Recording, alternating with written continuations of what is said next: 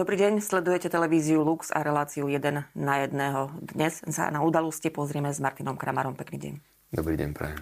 Pán Kramár, hlavná téma bude cesta pápeža do Iraku, ale začneme tou aktuálnou informáciou.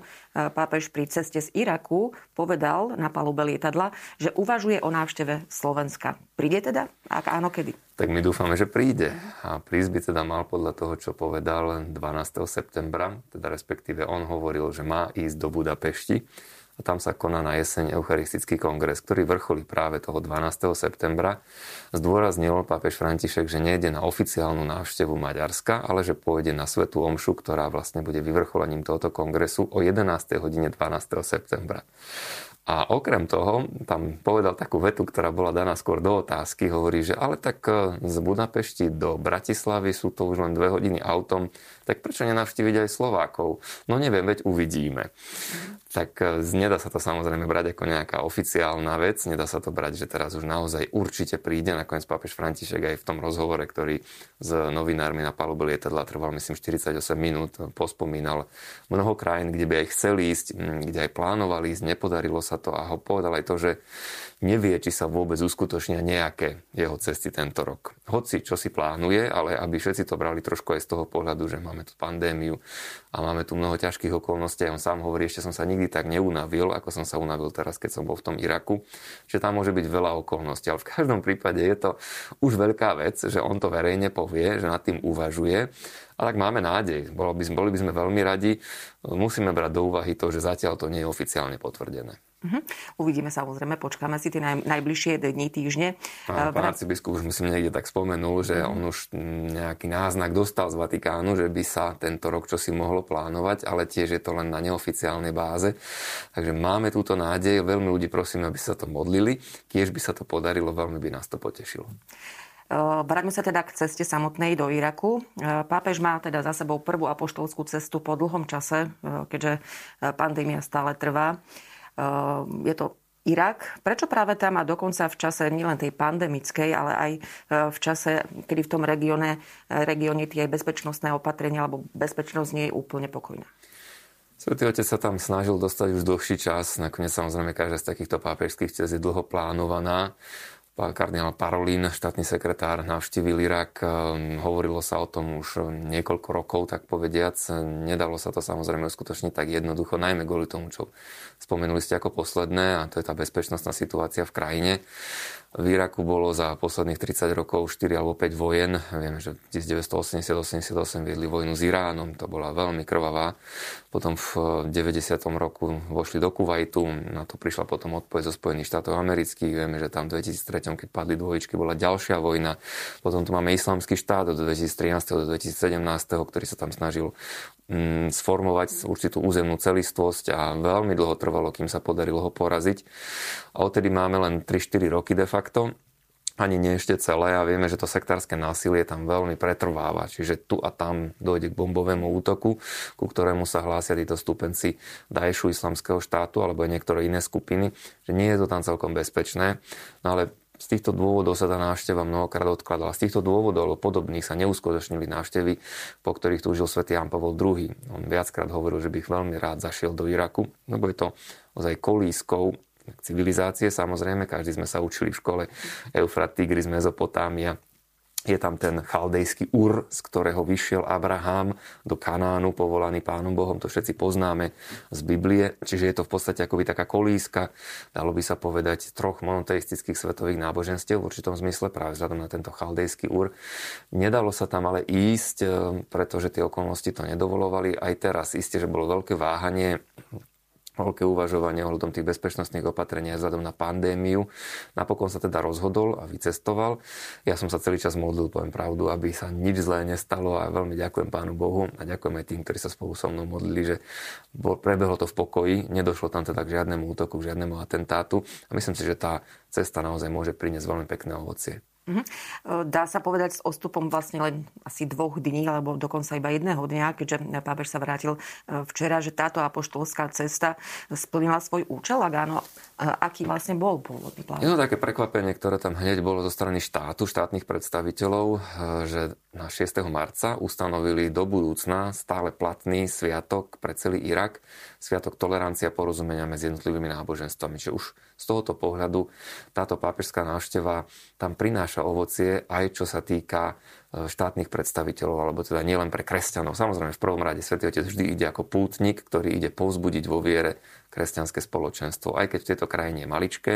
To sme nakoniec mnohokrát počuli, že v minulosti to bolo asi 1,5% obyvateľov. Irak teda má okolo 38-39 miliónov obyvateľov.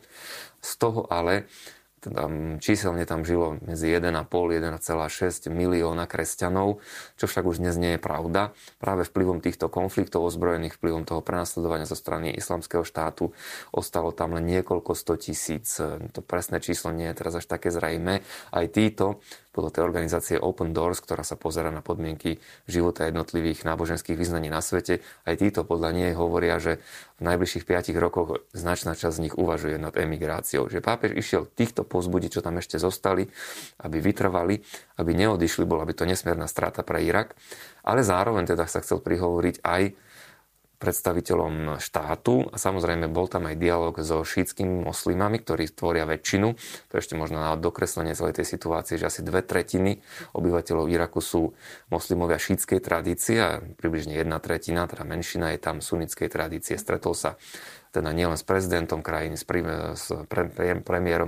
predsedom vlády, ale zašiel aj do toho Nadžafu, kde sa stretol s Al-Sistánim, ktorý je práve čelným predstaviteľom tohoto šítského islamu. Čiže tá návšteva mala naozaj široký záber. Nezostal len v Bagdade, pocestoval celú krajinu, tak ako to aj on nakoniec zvykne, že teda chcel navštíviť čím viacero komunít a spoločenstiev.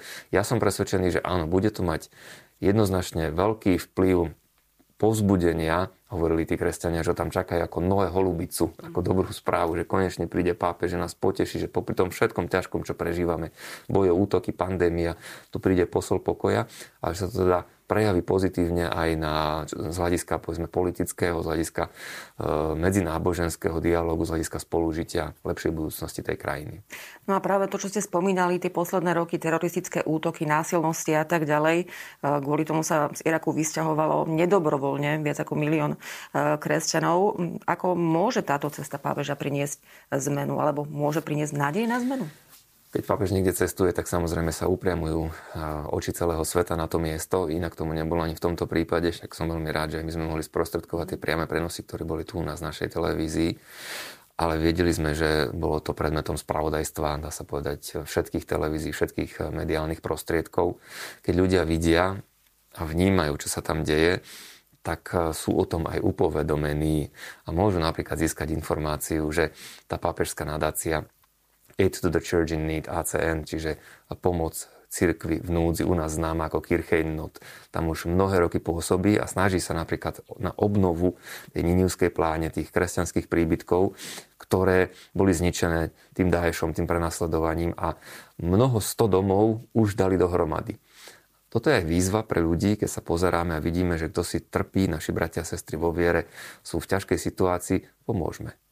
Aj tá nadácia Roako, alebo teda to je práve pomoc pre východné cirkvi, ktorá prechádza skrze vatikánske inštitúcie, tá tam takisto bola spomenutá, aj reprezentanti cestovali s pápežom, že všetky tieto veci slúžia aj na to, aby sa pozornosť sveta upriamila a aby ľudia, ja to poviem tak úplne zjednodušene, si uvedomili, že neriešime my tie najťažšie problémy na svete, ale že kto si sa má horšie a kto si potrebuje pomoc, a možno aj pouvažovali, že čo ja môžem spraviť svojim malým príspevkom, pomôcť k tomu, aby to kresťanstvo v tom Iraku zostalo zachované. Čiže ja verím, že práve toto bude jeden z tých dôsledkov, účelov. Nakoniec aj konferencia biskupov Slovenska, už sme to viackrát spomínali, na 21. marca vyhlásila znovu zbierku celoslovenskú pre Irak, pre pomoc teda kresťanom prenasledovaným na tom Blízkom východe. A som vďačný už vopred našim veriacím, že nezabudneme na Iračanov a každý koľko môže, koľko vládze, spomeniť si na nich pomôže. Nám bola poskytnutá pomoc v minulosti, to Kirchentag strašne veľa nám pomohlo. Tak aj dnes je ten čas, ten, kto už trošku stojí na nohách a vládze, aby pomohol zase druhému, kto sa má momentálne horšie. Nikdy nevieme, čo bude nasledovať, v akej situácii budeme my o 20, 30, 50 rokov. Čiže práve táto solidarita je veľkým posolstvom aj pápeža Františka. Mm-hmm. Stabilita, dialog, spolužitie medzi náboženstvami v tomto konkrétnom regióne, o tom hovoril pápež počas tejto návštevy, takisto to o tom hovorili aj oficiálni irackí štátni predstavitelia. Dá sa teda toto všetko splniť a budovať aj po toľkých rokoch násilia? Ja som presvedčený, že oni aj tí štátni predstavitelia sa trochu tešia tomu, že prichádza pápež, aby im pomohol v tomto ohľade, lebo to je nesmierne úsilie, ktoré si vyžaduje roky, je to proces. To sa nedá urobiť zo dňa na deň. My si to možno nedokážeme dosť dobre predstaviť, lebo sme nezažili našťastie žiadny vojnový konflikt, v ktorom by stáli proti sebe jednotliví členovia frakcií alebo teda skupín žijúcich v jednej krajine, že viete, to potom spôsobuje na dlhé a dlhé roky pocity krivdy, pocity hnevu, túžbu po pomste, keď niekto z vašej rodiny zomrie, alebo keď prídete o majetok, alebo keď vaša rodina musela odísť a spôsobili to tamtí, oni stále žijú v tej našej krajine. A teraz viem si predstaviť, že aj tí politickí predstavitelia, keď toto všetko chcú dať nejako dohromady, samozrejme, že musíte hľadať cestu zmierenia. Musí kdo si byť ten prvý, čo povie, urobme čiaru, ako hovorí pápež, že preťať tú reťaz zla, toho pomsty, neustáleho pýtania sa, že kto za to môže a tomu sa pomstí a vráťme mu to. Urobiť prvý krok. Tak aj pápež, keď prichádza, myslím si, že on práve im pomáha robiť tento krok na ceste k zmiereniu a oni sa tomu iste, že aj tešia, že to tu hovoríme nielen my, ale hovorí to aj teda predstaviteľ, ktorý je svetoznámy a je to pre krajinu vždy čest, ako aj my teraz, keby prišiel ku nám, by sme sa veľmi tešili, keď takýto človek nám príde a príležitosť ho počúvať. Skvelé bolo, že aj ten Al-Sistáni vyšiel v ústrety. V minulosti pápež sa stretol s vysokým predstaviteľom sunnického islamu. To bol práve tento Al-Tayeb, ktorého stretol v Egypte a podpísali spoločne v 2019 ten dokument o ľudskom bratstve. Ono vieme, že sú napätia medzi tou šítskou a sunnickou tradíciou, tak teraz zase navštívil šítskeho predstaviteľa a tento takisto veľmi pekne vyšiel mu v ústrety. V podstate to posolstvo je tam jasné, že kto by chcel bojovať proti druhému v mene Boha, tak zneužíva náboženstvo. Pokoj, zmierenie a to, čo sa aj mňa ako veľmi dotklo, čo ma zasiahlo, keď som to počúval, to, čo pápež povedal, že našim jediným nepriateľom má byť nepriateľstvo. A toto posolstvo je podľa mňa univerzálne a dokáže ho pochopiť každý. Predsa len, čo vás možno osobne zasiahlo z tejto návštevy? Veľmi pekne sa mi páčilo to rozprávanie o tom, ako máme snívať, ako sa máme dívať na hviezdy, ako Abraham. Abraham samozrejme ako pravotec všetkých veriacich, otec vo viere, ten, ktorý uveril Bohu, že bude také tvoje veľké potomstvo ako hviezdy na nebi. Keď chceš, spočítaj, ak dokážeš. To sa nedá. Pápež to tam hovoril, aj my pozerajme na to nebo, tak ako pozeral Abraham. Nebojme sa snívať a uvedomme si, to je pekná slovná hračka v taliančine, že keď pozráme oltre, teda ponad, nad seba sa dívame a uvažujeme, že máme Pána Boha nad sebou a prišli sme vo svojom živote k viere v Neho, tak nemôžeme zabudnúť na altro. Oltre nás vedie k altro. Altro je druhý. Teda všímať si človeka vedľa seba, nenechať nikoho pozadu, ako to bolo kedysi heslo mnohých vojenských jednotiek, leave no man behind, ale vrátiť sa pre Neho. Aby aj zaostal, nenechaj ho tam, zober, aby aj on mohol prežiť, aby on mal šancu. Že oltre a altro, ponad sa dívam, pozerám hore k Bohu a nezabúdam na blížneho. To sú spojené nádoby. Ďakujem veľmi pekne. Tak to bol Martin Kramár.